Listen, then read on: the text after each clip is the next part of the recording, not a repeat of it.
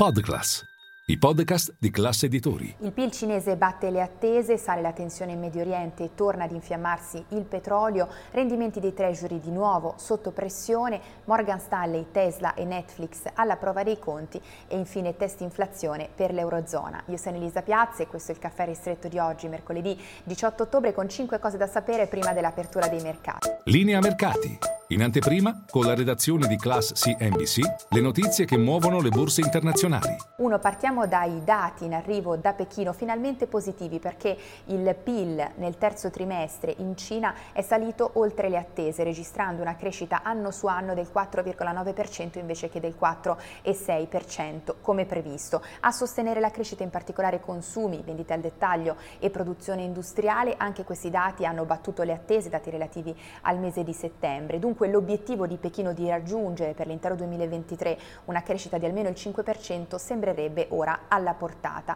Nel frattempo Country Garden, invece colosso dell'immobiliare cinese, sul filo del rasoio è questione di ore rischia il default e intanto poi a Pechino invece tra poco il faccia a faccia a margine del forum sulla nuova via della seta tra Xi Jinping e Vladimir Putin.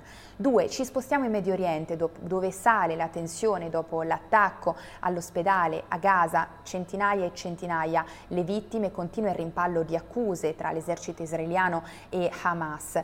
Tutto questo nel giorno della visita di Joe Biden in Israele è stato cancellato invece l'incontro con i leader di eh, Giordania, Egitto e anche il leader palestinese Abu Mazen. Intanto si infiamma il petrolio questa mattina in particolare oltre due punti percentuali di rialzo sia per il WTI che per il Brent mentre vi parlo. E poi dilagano le proteste di fronte alle ambasciate di Israele, Stati Uniti e anche alcuni paesi europei da Beirut a Tunisi eh, passando eh, per Baghdad. E poi eh, tre ci spostiamo negli Stati Uniti perché eh, tornano di nuovo sotto pressione i rendimenti dei treasury. Nelle ultime ore il due anni ha toccato nuovi massimi che non vedeva da 19 17 anni, tutto questo perché buone notizie per l'economia statunitense continuano a tradursi in cattive notizie per i mercati, in particolare si guarda al balzo registrato dalle vendite al dettaglio. Negli Stati Uniti, bene il mercato torna a temere nuove strette da parte della Fed,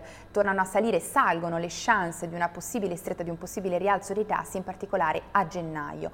E poi eh, test trimestrali oggi per Morgan Stanley che chiude la stagione per le grandi banche americane e poi Dopo il termine delle contrattazioni a Wall Street tocca a Tesla e Netflix. Nel caso di Tesla l'attenzione è tutta su margini e guidance dopo la strategia promossa da Elon Musk di taglio ai prezzi delle auto per guadagnare quote di mercato. E poi attenzione anche a Netflix, in questo caso gli utili sono attesi in crescita a doppia cifra, potrebbe ancora beneficiare della stretta alla condivisione delle password decisa nei mesi scorsi.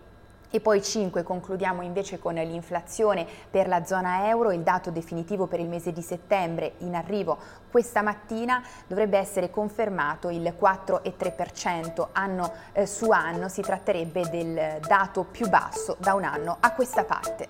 È tutto per il nostro caffè ristretto, ci vediamo in diretta a Caffè Affari con tutte le notizie.